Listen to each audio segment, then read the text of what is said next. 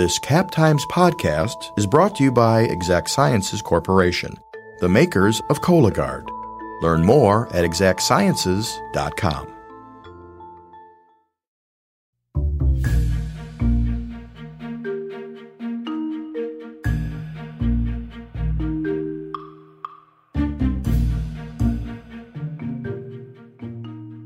Hi, everyone, and welcome to another episode of Live from Cap Times Idea Fest. This is a podcast bringing you some of the conversations from this year's Idea Fest, a two day event at the University of Wisconsin Madison that brought together politicians, artists, activists, community leaders, and others to talk about the big issues shaping our community, our state, and beyond. Today, the next chapter for youth justice in Wisconsin. State Capitol reporter Briana Reilly led a conversation at IdeaFest all about juvenile justice as it stands in the state in 2019. The conversation talked about the impending closure of the Lincoln Hills and Copper Lakes detention facilities, the current changes that are happening in Wisconsin's juvenile justice system, and the distinction between reform versus totally reshaping how we think about youth in prisons. I'll let Briana take things away from here and introduce the panelists who are on this talk. Enjoy!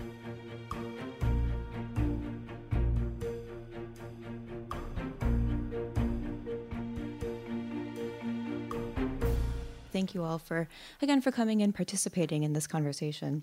And now let's introduce our panelists. Um, we're fortunate to be joined this morning by Tracy Benson, Charlene Moore, and Erica Nelson.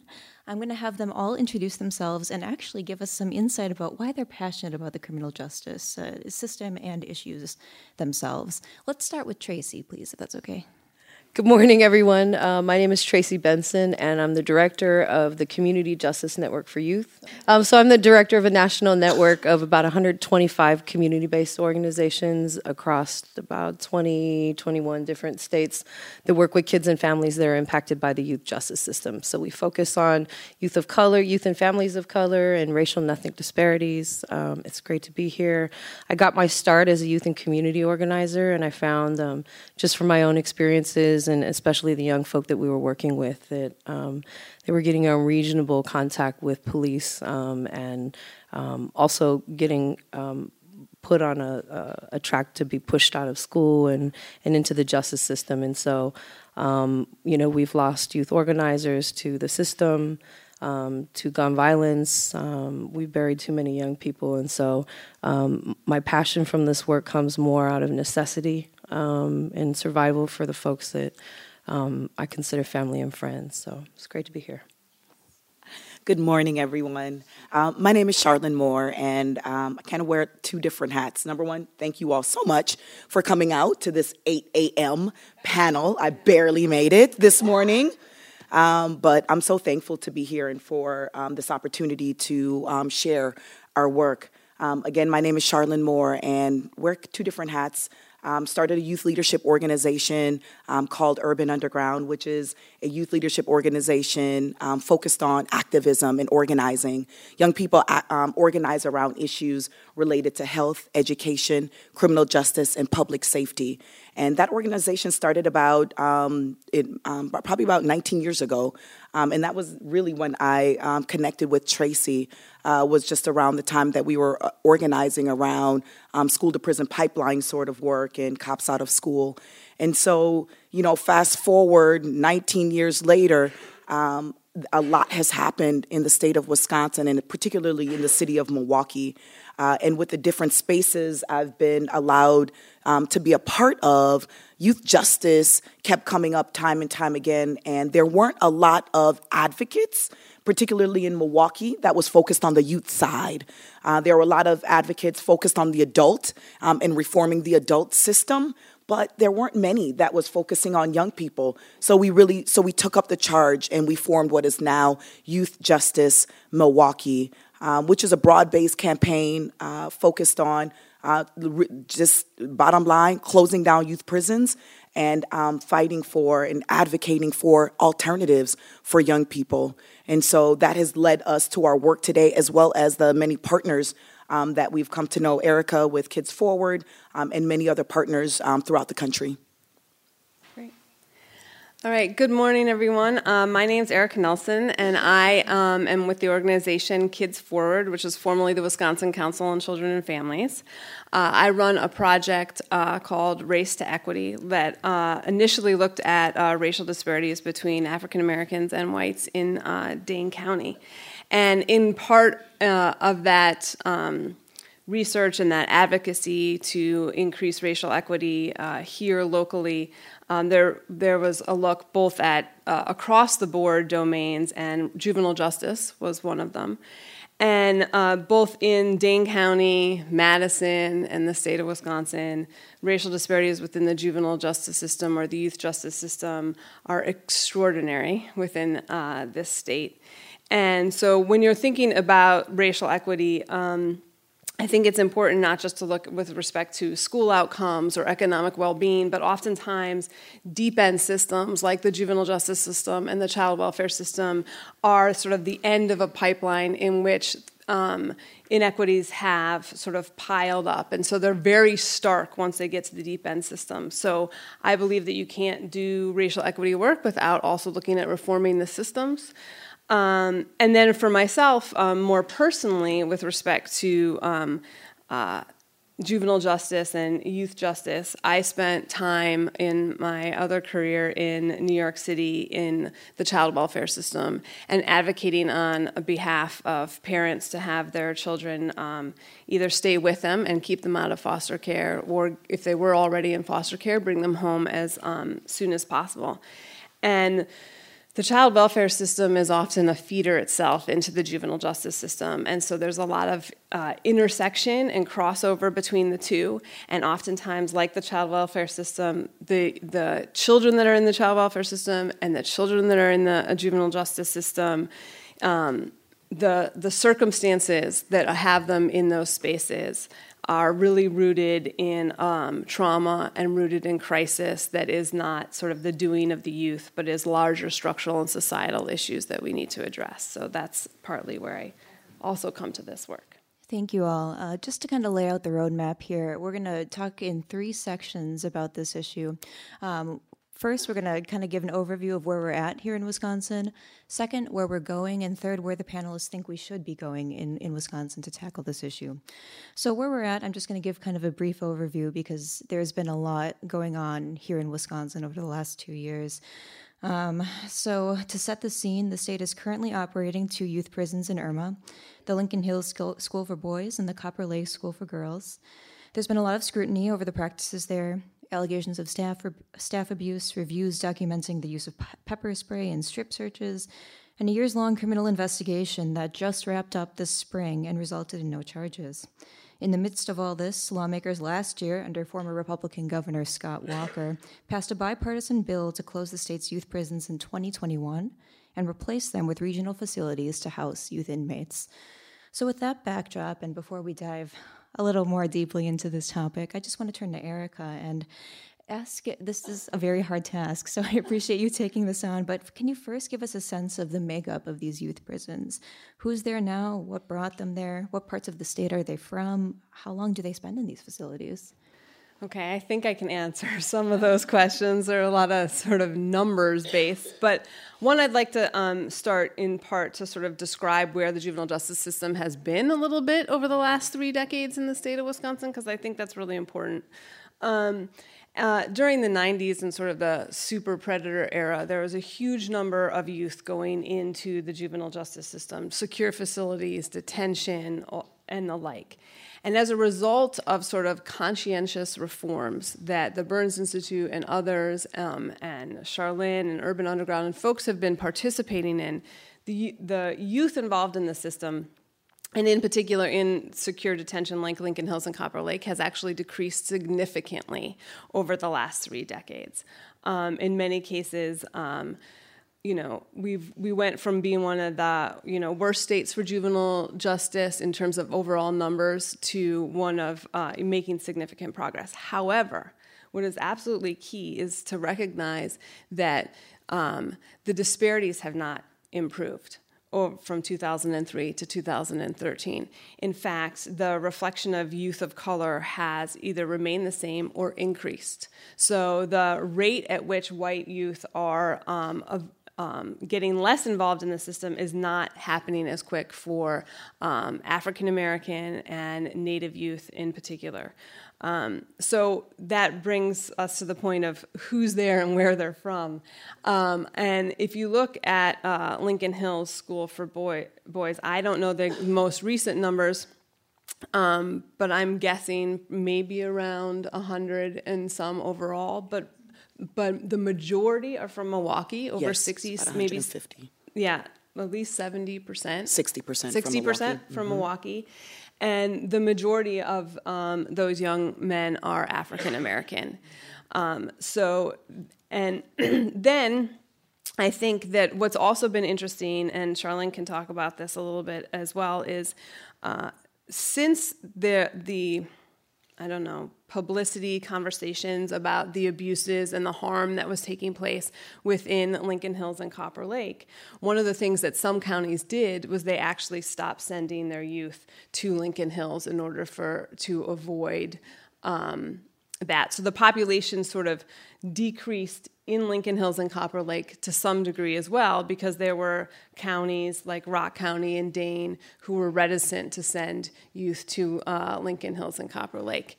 Um, so, in some ways, the reduction in that population is is not necessarily because of cross the board reforms, but just as a sort of um, response to the set of circumstances that were being experienced by other youth within um, Lincoln Hills. So that's it in brief. I mean, you can, Charlene, if you'd like to add to the numbers or the population. Yeah, or what brought them there and how long they spend in, in those facilities. Absolutely. Um, so what we're talking about is far, um, it, it, there's a cross range of um, situations that bring young people to Lincoln Hills and Copper Lake. Um, there's some extreme examples as far as young people um, carjacking, for example. They've changed that offense uh, to now um, deem a young person as what they call a serious juvenile offender. Uh, Wisconsin is one of probably nine states now that has a very distinct status for um, particular crime that some young people do, and they put them in a separate category. And I'll talk a little bit more about, you know, the reason why there's this, why that's important um, is because they're creating a separate facility specifically for young people that are deemed serious juvenile offenders, um, and it, and it ranges from that to a young person, um, a young lady uh, that may run away from home, for example, um, or run away from shelter care. Uh, because the judge wants to, because we have very limited options, and the judge wants to keep her safe, he'll lock her up in prison. And, and, and we know young people there currently right now, they didn't commit a crime, they didn't hurt anyone, um, but because they, they're running particularly when young people are running away, they're running away from something, right? And um, the only way to keep them safe, because again, there's no alternatives, viable alternatives, um, young people are getting locked up. Um, and it's really interesting because once young people are committed to the Department of Correction, they can decide whether to keep a young person longer. They may say, oh, uh, they haven't, they need more time um, they may have had infractions, again, which has nothing to do why they're there in the first place, and a young person can continue to be extended over and over again. Did you want to add anything? Um, so I know the question was directed around mostly the back end of the system after they see the judge and they're looking at placement. Um, I wanted to add a little to what Erica shared about the broader arc of um, youth justice and reform. So prior to the 80s, when the Super Predator and War on Drugs and Three Strikes and Tough on Crime and all of those things came out, the most common face of a youth going through the justice system was a runaway white uh, young woman. Um, and, th- you know, when the 80s came and all of through policy and practice change and budget investment within one decade there was a 100% shift in the face of who was going into the system. And so um, as erica mentioned crime has gone down you know consistently since then. Um, there was a big set of reform efforts. There was a multiple reform efforts uh, around the country um, that largely benefited white youth um, and it's, it's a lot of youth of color that are left languishing in the system so after 20 years of reform the political will to want to continue reform, especially if you're in a county that went from, say, 300 youth in your detention hall down to maybe 120. You might feel like you've actually done the hard, heavy lift of reform. And so a lot of juvenile halls, the detention numbers went down, um, f- uh, but uh, largely it was white youth that benefited from that reform. The youth of color that were left, um, you know, a lot of the federal resources that were funding reform efforts have also started to dwindle. Um, and there is a, a, narrative or a belief that, well, wow, if we did this reform and these are black and brown kids are left in, well, maybe they need to actually still be in there. And so it's actually really hard to look at shift and and and the system itself to note um, that. Uh, we believe that the, the justice system was created intentionally as a system for racialized social control. So it isn't just haphazard that youth of color ended up in these systems. It was pretty calculated when you actually look at the data and the population numbers. Um, and so um, the systems were built, um, uh, the, uh, treating uh, youth and communities of color differently from the very beginning from the facilities um, that youth were held in. White youth often got training schools, and black youth were, were trained to herd cattle. Um, young Asian women were trained on how to become better housewives or um, marry an American, uh, you know, marry an American and, and raise a family. Um, Latino youth uh, and Native youth um, were brought to boarding. Native youth were brought to boarding schools. Both communities, there was a lot of um, medical experiments, sterilization, the belief that they were feeble minded and that they couldn't be reformed. And so, this is the history of the system that was actually built as some would say, it's, it's actually functioning the way that it was created. And so when we talk about Lincoln Hills closing or uh, and, what are we going to do next, um, we have to look at something deeper than reform and tools and technology, but actually transformation um, and, and dare I say abolition, um, how we might actually uh, create better well-being for our communities and our families. Thank you so much for that overview. Can you, Tracy, can I go back to you for a second? I'm, I'm curious if you can talk about are we seeing these transformational approaches in other states? I mean, where kind of does Wisconsin's, uh, you know, some people might call them reforms, the overhaul of the youth justice system in Wisconsin, how does that compare to efforts in other states? Well, um, I think there are more and more states that are looking at decarcerating and closing state youth prisons. It's been you know, I know Texas went through a process. California shut down the youth authorities. Um, but I think, a, uh, you know, there's a struggle. Uh, you know, uh, a lot of the state institutions that youth were being held in in California um, were shut down. But we did a study to actually see, you know, the strategy for that is like we wanted to bring our kids back home to our own homes, not just closer to our home in a local prison, but back to families' own homes um, where they're in a supportive network of, of family and community. Um, but uh, what we found is that even closing these large uh, facilities, um, there wasn't much of a shift in actual kids coming back to their own homes.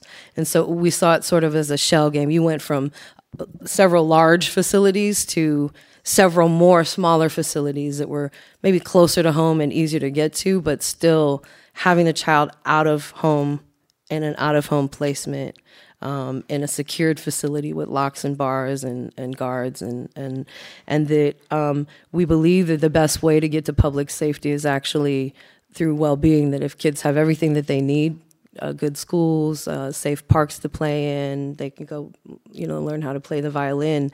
That that's the best way to actually achieve public safety, not um, more police, more prisons. And so I think um, states have struggled. Um, if litigation is what brought uh, the movement, um, that's not necessarily uh, a set of willing decision makers. Um, it might be some federal oversight, like in the state of Wisconsin. And so um, we've seen some promising shifts um, in uh, in New York and, and in Washington D.C. And I'm Charlene will share a little bit more later. Um, but it's it's really been a struggle to look at um, also how to make sure the dollars and the cost savings make it back into reinvesting into communities. So often when they close a prison or they close pods in, local facilities, um, the county is disconnected enough where they continue to fund at the same rate. And so the resources that actually need to go back out into community to replenish neighborhoods um, that have been starved of resources for so long, um, the money doesn't actually make it out. Um, the facilities and the other traditional options are gone, and the money languishes within these big bureaucratic systems. And so, a lot of the county dollar, I think about 84 cents on every dollar in the county goes towards bureaucracy, and about 14 cents makes it back to the community itself. And so, it's a real struggle when you say, we need more families are in need, young people are in need, is a lot of the reasons that gets them wrapped up in the system in the first place. And if there isn't also a shift in the resources back, it's really going to be a challenge. And um, communities of color, there's a cultural component because it's really black and brown youth that are in the system. And so the alternatives have to look different than the last 20 years of reform. I want to jump back to Wisconsin specifically for a second. And Charlene, I want to throw this question to you because in 2017, you helped launch Youth Justice for Milwaukee to push for community alternatives to, to incarceration. Erica, feel free to weigh, this, weigh in on this as well. But do you see closing Lincoln Hills and Copper Lake as a step in the right direction for the state? So, absolutely. Closing a facility that have been so abusive to young people when you think about it, a young person that has done something wrong, um, just really quick, you know, for the audience, um, by a show of hands, you think back to when, in, you know, when you were younger, who did something that could have gotten you arrested? Okay, right? Now, just generally, we grow up, we look back and be like, man, I did some stupid things when I was a kid, right?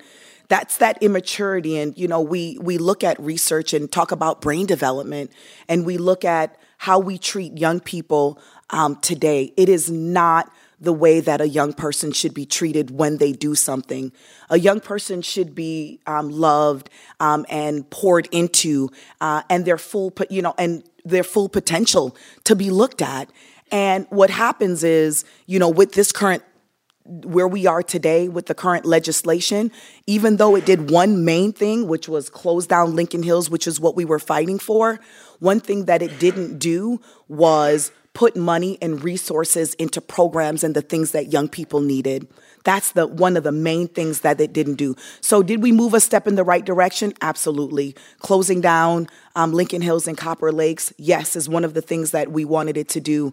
However, um, they didn't take the time to say, okay, let's look at what we need to do before Lincoln Hills and Copper Lakes is closed down. Let's look at the reform efforts that need to happen. They what happened is they, you know, thought of, you know what, let's close down this big institutional model and build smaller institutional models.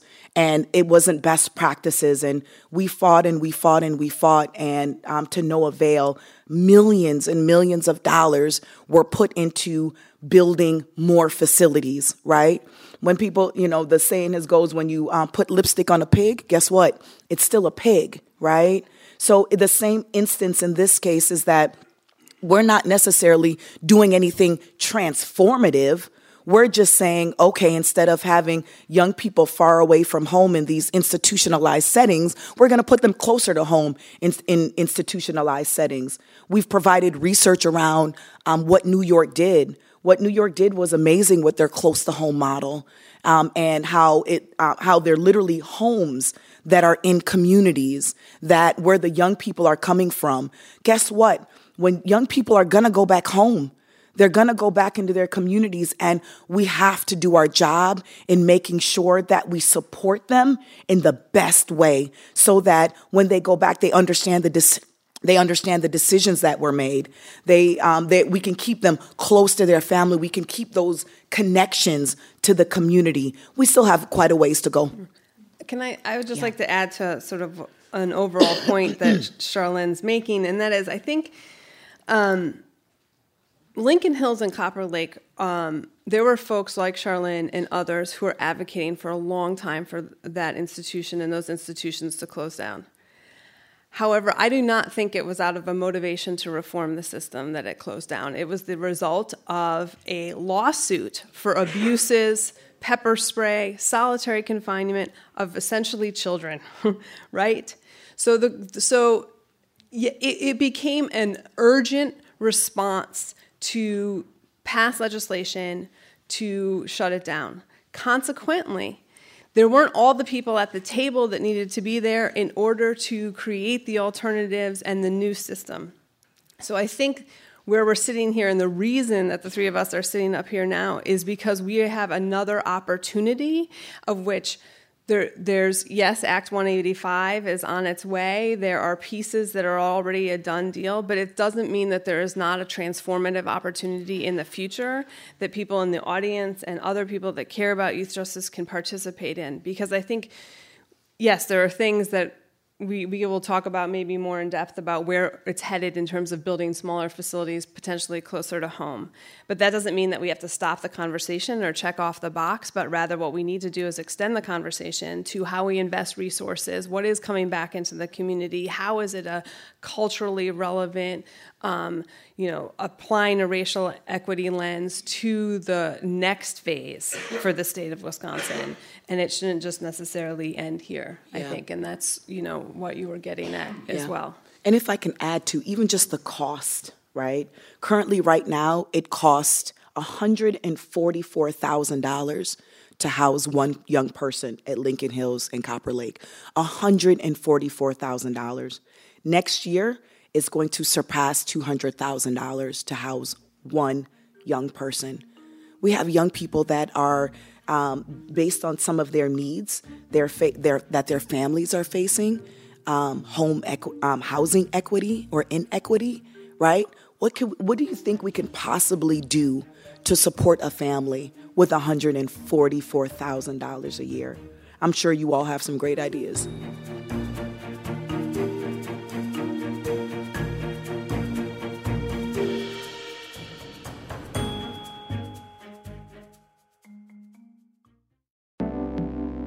This podcast is brought to you by Exact Sciences. Join the Madison based team working to lead earlier cancer detection. Visit exactsciences.com to view the company's hundreds of open jobs.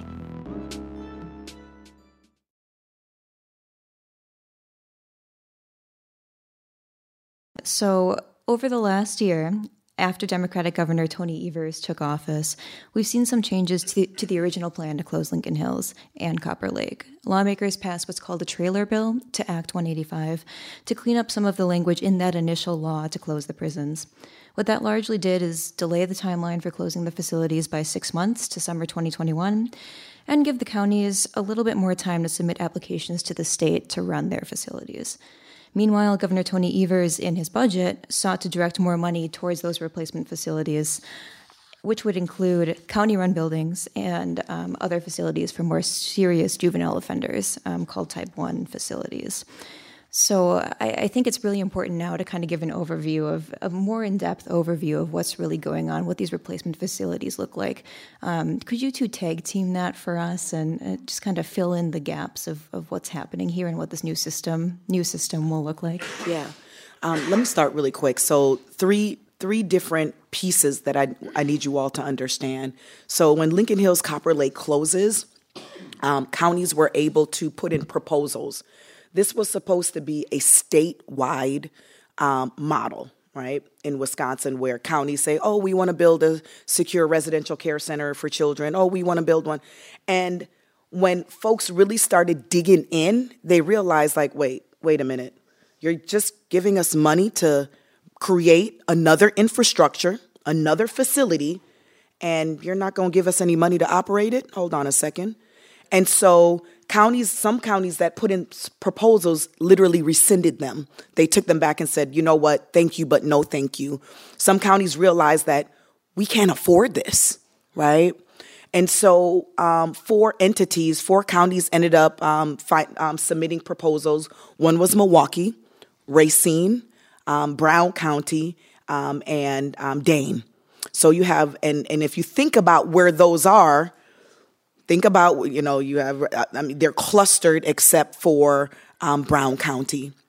That's the outlier for all the proposals that were submitted. And so again, when you think about the the structure that was created, we kind of told people to do something that was really really difficult and didn't provide any um, um, options or flexibility. Okay, so that was a secure residential care center. The the second part of that um, bill was all right. We're going to put money into creating um, a what is called a Type One facility. That's the you know another very secure. Looks like what you know. It's it's just smaller.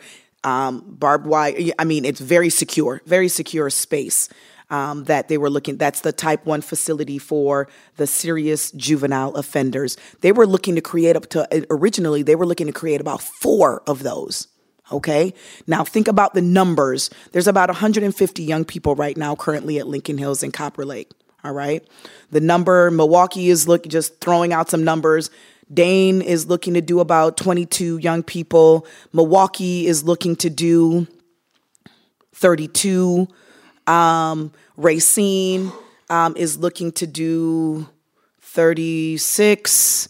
Um, and I think uh, Brown is very 30, 36, um, 32, something like that, right? So we add up those numbers, including with the type one. Um, each of them were going to be up to about 36 young people. Now they're settled on maybe maybe we'll have two. The third piece of that is Mendota.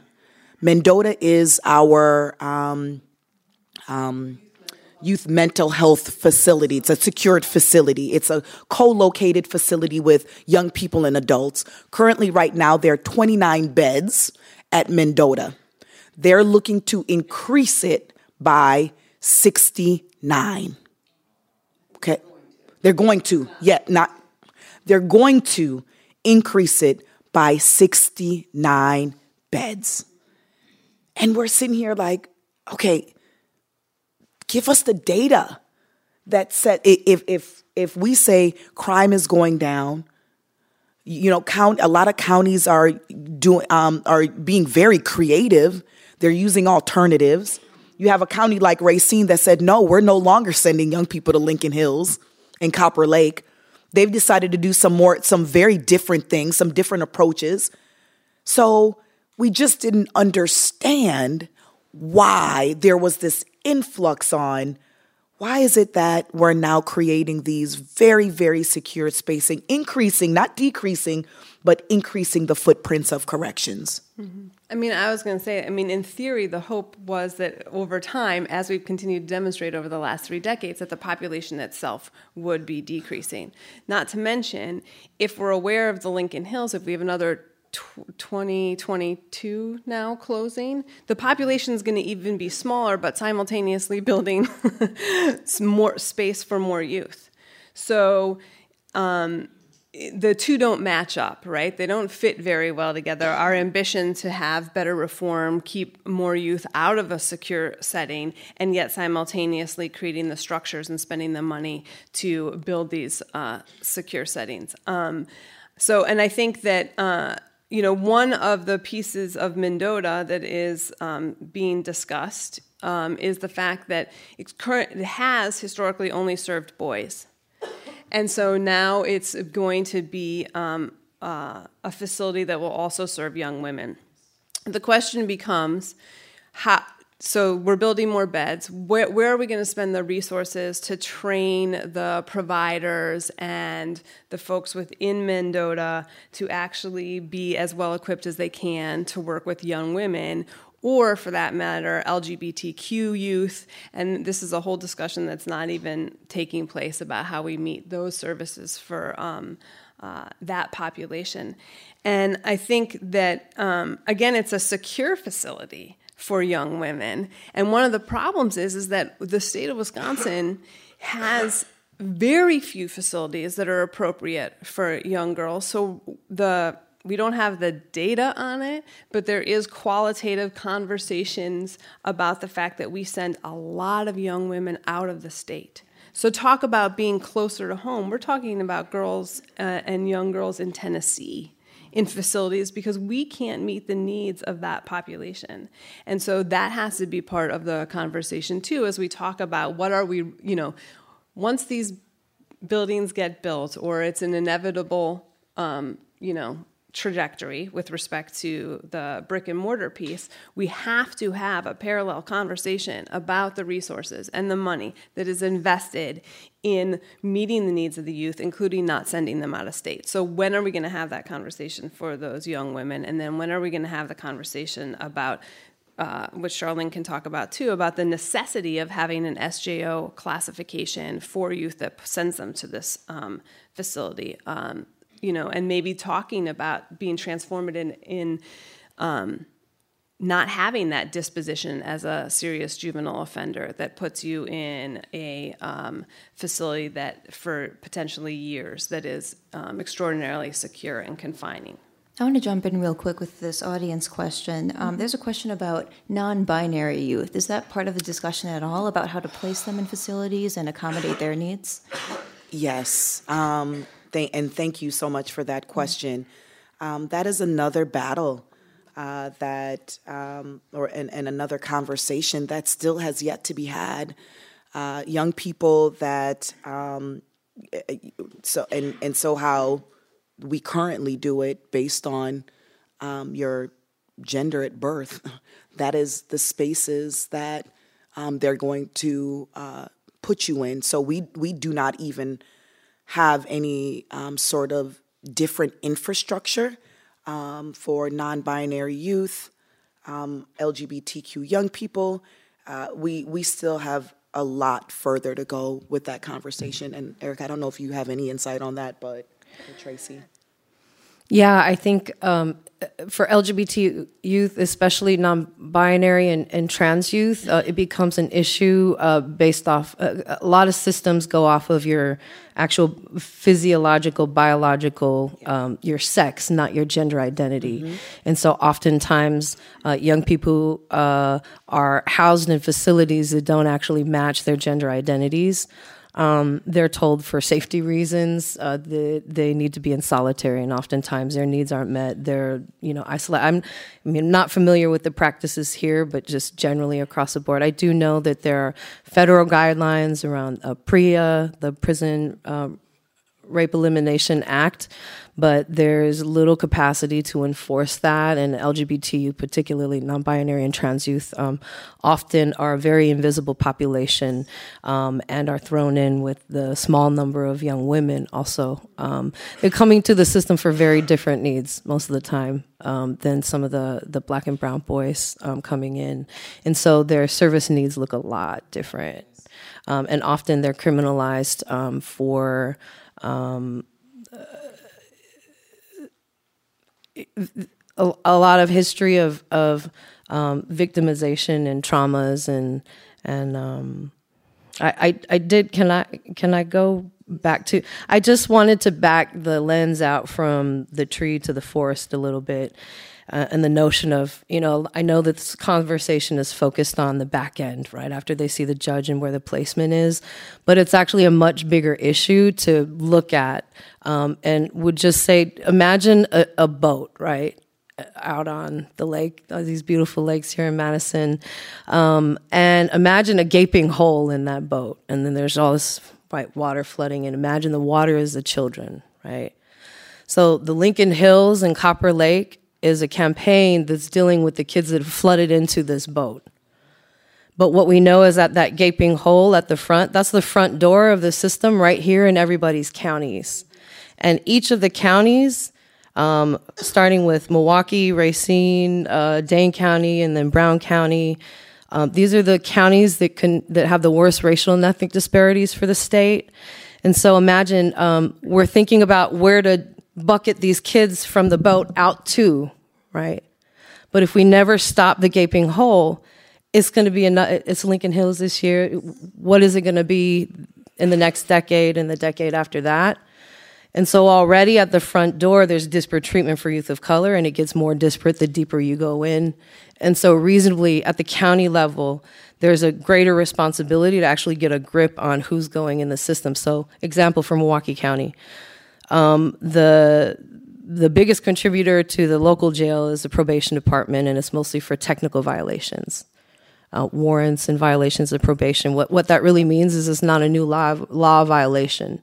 Is they disobeyed an or a court order. They pissed an adult off. They didn't go to where they were told to go to. And I don't mean to trivialize it, but the, the, there's a really defining factor of they disobeyed a rule versus it's an actual law violation from the penal code. Um, and and so uh, for for youth, about half of the local detention hall in Milwaukee County was black youth with warrants. And, and most of those warrants were coming from uh, electronic monitoring violation of coming in too late or not calling or being outside of your bounds or whatever. Um, and and in Milwaukee County, which contributes the largest amount of kids to the state facility, um, they detain black youth at a rate of 15 times that of their white counterparts and that's five times the, na- the national average. And so, if that's where you're starting from, the back end of Lincoln Hills and what to do instead is only part of the conversation. And so, if community, if we're really going to be able to get a grip on it, we we not only have to extend to that very front door of the system, but all of the other youth and family serving institutions who've been their budgets have been decimated around the 90s where did that money come from? That went into the jails? It came from mental health and health. It came from right? It came from all of these services that were supposed to help child welfare education. This is where they pulled the money from and it never went back right? And so now we're talking about a process of re getting these resources back out, but it's nearly impossible because of a lot of government is not set up to um, budget in a way that, that considers well-being. There's a lot of inefficiencies. You might have five departments that run the same program for the same two neighborhoods and the same 30 families. So on the surface it might look like they're getting one program paid for but actually when you layer it it's million upwards of millions or more dollars per youth and family that are actually being spent and so again, like Charlene said, what would a family be able to do with a million point two dollars? I, I also know? think, and Charlene and both of you can speak to this better than I can, but I think one of the the things we need to be better at and this is the work of Tracy and Charlene in particular, is asking the youth because many, m- somewhere in this process before they got to these facilities, a i would argue an adult failed them in some respects because they didn't ask them what is your circumstance? Why are you here? Why did you um, you know behave this way? Um, as opposed to the approach has been like what's wrong with you? Here's the punishment. Not that there's a source of that. If we spent more time asking and getting feedback on what could have been done differently before these youth ended up in these facilities, we'd have fewer youth in these facilities and we'd be better able to, I think, address um, some of the drivers into them. Um, so I, I, think it's resources. I think it's community investment. I think we have to think more on the front end for sure. Um, you know, but we, advocates and uh, we often get stuck still arguing the back end when you know as years and years go on and and folks are still making the same argument about you know Uh, a place where we should be further up, right? And we should be having the discussion more openly and more robustly about non binary, LGBTQ youth, youth of color that are in the system, and the resources that they need before they go in, and, and asking them and their families, you know, what, what is the lever here? What was the trigger point so we can do better as a community? Thank you all for addressing that because we got quite a few questions about the whole pipeline too, and, and this just provided a nice overview of what all of the different components of this. Um, I do want to focus. We, we got another question too that I was actually planning on asking. So great minds think alike um, about kind of the the the plan to close and replace Lincoln Hills and, and Copper Lake specifically. Um, I, I, guess I want to kind of open it up to whoever is interested in, in talking about this. But is is this truly a statewide plan, given the fact that applications for county run facilities are coming from you know southeastern Wisconsin. Yeah, to what extent is is this a statewide fix to or a statewide plan to overhaul the the system? Um, I'll just jump in. Um, it, it's not a statewide fix at all. Um, when we start, when we when we really put resources to where they're needed, that's when it's going to become a statewide fix, right? Um, when we start to say, you know what, instead of um, looking at um, a building that's going to solve that that folks are going to think are, is going to solve our youth justice um, problem, um, that's where that's where we have it wrong. Uh, there are many, many more ways that we can spend dollars that are proven to be more effective. We don't need to reinvent the wheel. The research it's already been done. Folks across the country have already been doing the work. We're just we just need to learn from it and say, oh, let's try that here. Let's use those options here. Let's divert and um, put money into areas that is going to make an impact. That's going to decrease recidivism. That's going to provide young people with the tools um, that they need in order to um, um in in order to th- um, thrive. Right. So the problem we have a problem now when people think that putting money into a building is going to fix our problem, but we still have a ways to go where we need to divert those dollars and it has to be bipartisan. Folks have to come together across the aisle in order for that to happen. Do either of you want to weigh in on that as well? Well, I think that what's interesting is that um, it was supposed to be a statewide solution that was focused on buildings, but then we didn't. Uh, you know, there's a whole uh, northern tribal community yes. who has particular needs for their youth, which is just not part of this. Um, there's the western part of the state. I mean, you know, right now it's what five hours to Lincoln Hills from from, from Milwaukee. It's about four. Yeah, and maybe about four and a half from here. You know, so even if, if you have a kid on the western side and now you're going to, I mean, it's the same. It's the same difference. And I think, the, I I would argue that one of the things that has the potential to be a statewide model that was part of Act 185, I believe, um, was the necessity for um, folks to create a Wisconsin model for juvenile uh, justice or youth justice. And that was what um, stakeholders and legislators and um, Department of Corrections and others were suppo- are charged with doing.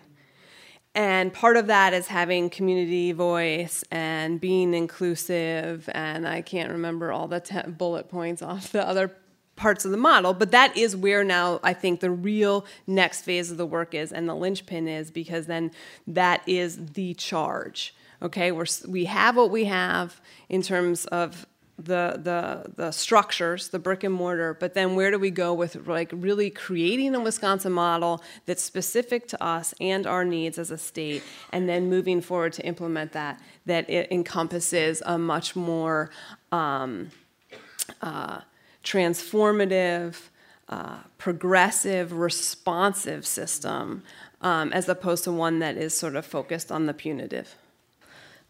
Um, so you know i i think uh, we I, I want to talk a little bit about the need to shift from reform to transformation because I think the idea of the Wisconsin model is more of looking at transformative. And mm-hmm. so sometimes these words, they're very sexy and people right, like right, to throw them around. and so for us, you know, we, we want to make a comparison, right? We know that prisons are are the grandchild of the enslavement of, of African people, right? Even by the Thirteenth Amendment and the letter of the law is an extension of slavery, and that when we think about slavery in terms of reform versus abolition, uh, it'd be really hard to talk about reforming slavery, right? You'd have a, a kinder slave owner or and so we think of the prison system a little similarly as like, well, we can have a kinder you know, like as they say, like a, a cage with teddy bear, teddy bears and carpet,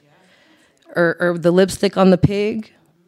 Um, and but there are some really pra- practical challenges to transformation for for systems aside from political will and, and money. Um, one, the notion, um, and, and I want to share just four conundrums, and I'll be quick because I know we got a lot of um, um, knowledge. So one that that uh, justice is colorblind and race neutral. um, thereby negating the necessity to address policies and practices that reflect racialized social control. So if you look at the picture of Lady Liberty, right, she's got the blindfold on. What's she holding? Scales of justice. What else is she holding? A sword. So if the justice system is colorblind, then why are we having specific initiatives around racial and ethnic disparities? It's a conundrum to think of when the system denies that something is existing and also is working feverishly, supposedly, to try and fix it. Two, that investment in impacted communities um, is outside the justice sector purview, and divestment is a structural issue that is larger than the justice system can handle alone. So it's not like probation and courts and law enforcement, DA, with their own budgets and their own, even connected as a, a system, a, a, system that nobody's technically in charge of. Um, that uh, divestment, that that that notion of justice reinvestment requires more than just the departments of uh, the different sectors of the justice system itself, but actually engaging the full governmental apparatus right? The county, um, what we've often seen is when they close these facilities or re- uh, close pods or reduce um, bed numbers, that the, the, the, the county, um, the county government continues to fund these uh, departments at the same rate. And so it actually doesn't go back out into community, which leads into the third one. Government is not structured to promote cross sector responses to complex human service problems that involve public safety the actual structure of how government is, the departments are lined up and how budgets are allocated. Um, oftentimes, there's very autonomous, siloed sets of budgets that might have duplicative services. Um, so, an example would be a needle exchange program. You might have 12 needle exchange programs in the city one that's under public health, one that's under substance abuse, one that's under youth and family support, right? They're all applying for separate budgets that can't, can't be moved around. But when you actually calculate and look at the, the service area and the families that are being served, it's an astronomical amount of money. It's not just the cost of the program, but it's the layered of the services from the multiple departments that are serving that particular family. And so when you're looking at where to find the money, the government structure itself is not actually typically not able to accommodate what we would call a well-being budget. How to actually make sure that money comes out of uh, the public safety part, which for any county is about 40 to 60% of your whole county budget. It's why there aren't resources for things like community programs, alternatives to detention. And then lastly, um, it's difficult for electeds and appointeds to share power. These folks in the, um, you know, in, in the county government, city government, state, um, share power with each other and with impacted communities that are most in need of human service interventions and, and these sorts of resources and services. So there's some real practical challenges just in the way that things are structured, even if you had the will. And, and as Erica so eloquently shared, this was not a coalition of the willing or a set of willing partners. It was, it was forced through a litigation strategy. Mm-hmm. I'm going to talk now really briefly because our time is almost up. We did start a little bit late, so I'm going to use those extra five minutes.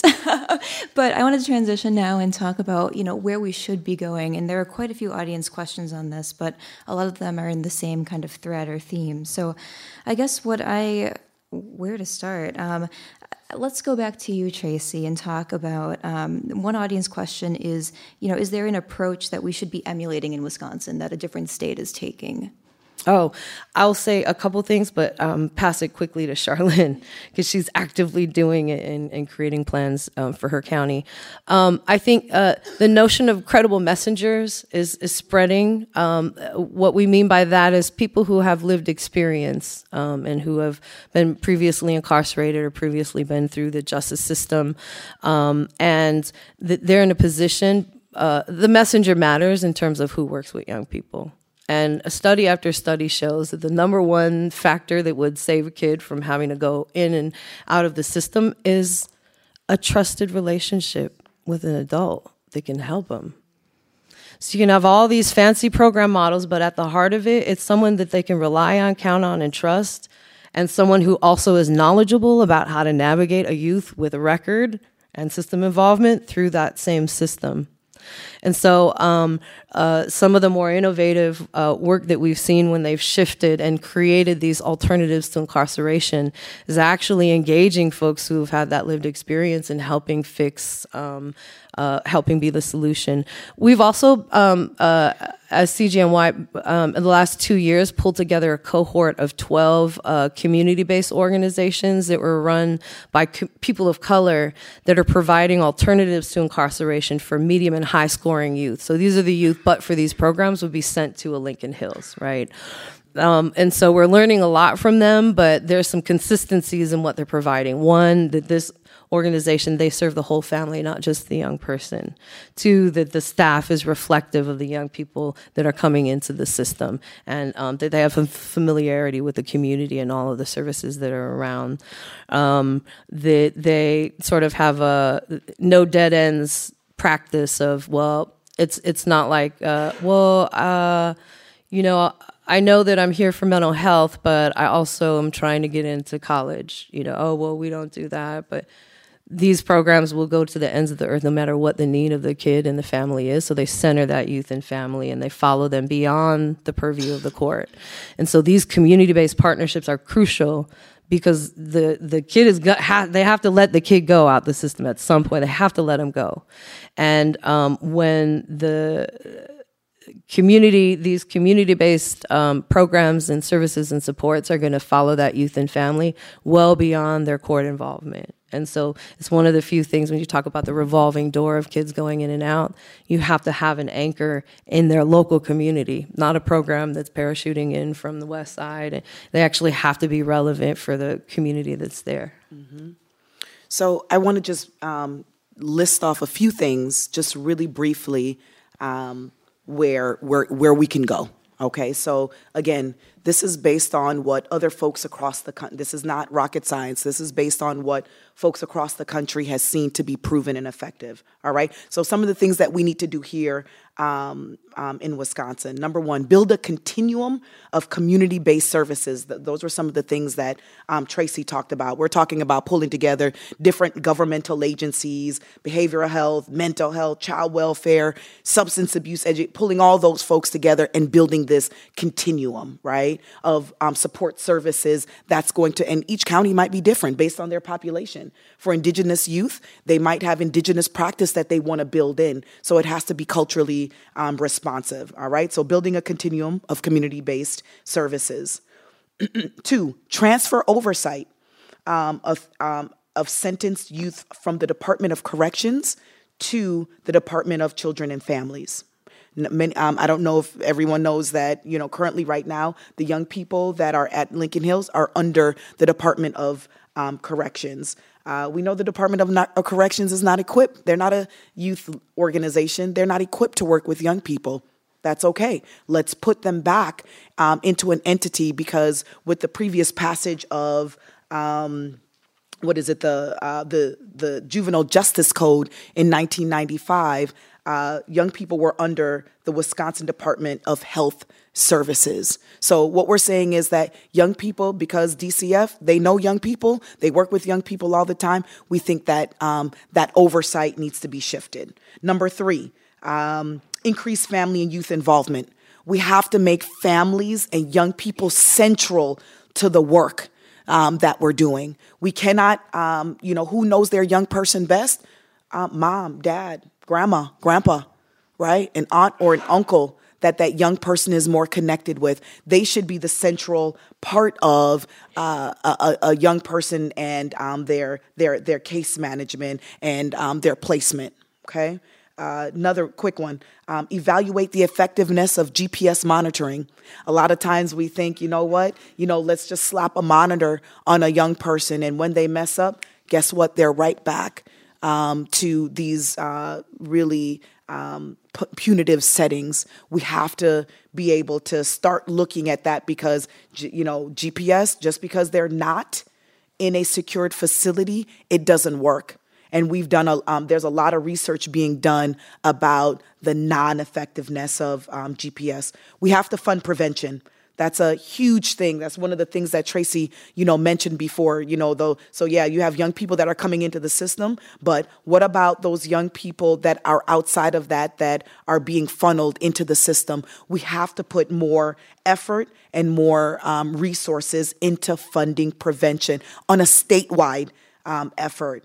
Um, work to eliminate. Tracy mentioned this as well. The race and and um, and Erica did as well. The racial ethnic disparities we have to make that a central priority and a central focus uh, to re- to eliminate, not reduce it. Some people think that oh well we'll just work to reduce it. No, we need to work to um, eliminate it. And the last two things: um, uh, implement evidence based practices uh, with fidelity. We have to again look at what works and what's going to work for the young people uh, that we serve, um, and and look at other people Let's let, let's um, you know visit other programs and other models that are working and bring that information back to the state so that we can implement those practices here. Erica, I want to jump in real quick yeah. and actually direct a different question at you. We got this from two or three people. I'm going to ask it really quick. Yeah. What yeah. can people do now to help youth within the justice system or fight for change? And we'll wrap. Oh, help youth within the justice system fight for change. I think it's really important to um, uh, understand the circumstances and elevate their voice outside of the system because there's only so much power that they can have within the system, but it's the broader community that has to elevate their needs and their voice. Um, and I think really just be one of the things I want to say was just be really cognizant of the fact that these systems themselves are traumatizing and we're often re traumatizing um, youth. And so just to have that lens of how the system interacts with an individual and how it interacts with a community is really, really important. And having that level of understanding and just be willing to say this is not how we should go about treating young folks and help or their their problems or their challenges um, is the way to I think advocate best for youth. Thank you all so much. Um, thanks for coming. Sorry we went a little bit over, but enjoy the rest of IdeaFest.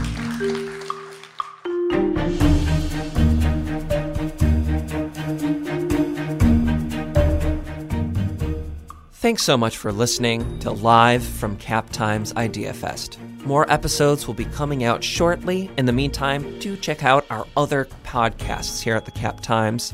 Those include Wedge Issues, The Corner Table, and The Mad Splainers. You can find those and Live from Cap Times Idea Fest at Apple Podcasts, Stitcher, Google Play Music, or just about anywhere else you can find podcasts. Thanks for listening, and we'll be back real soon.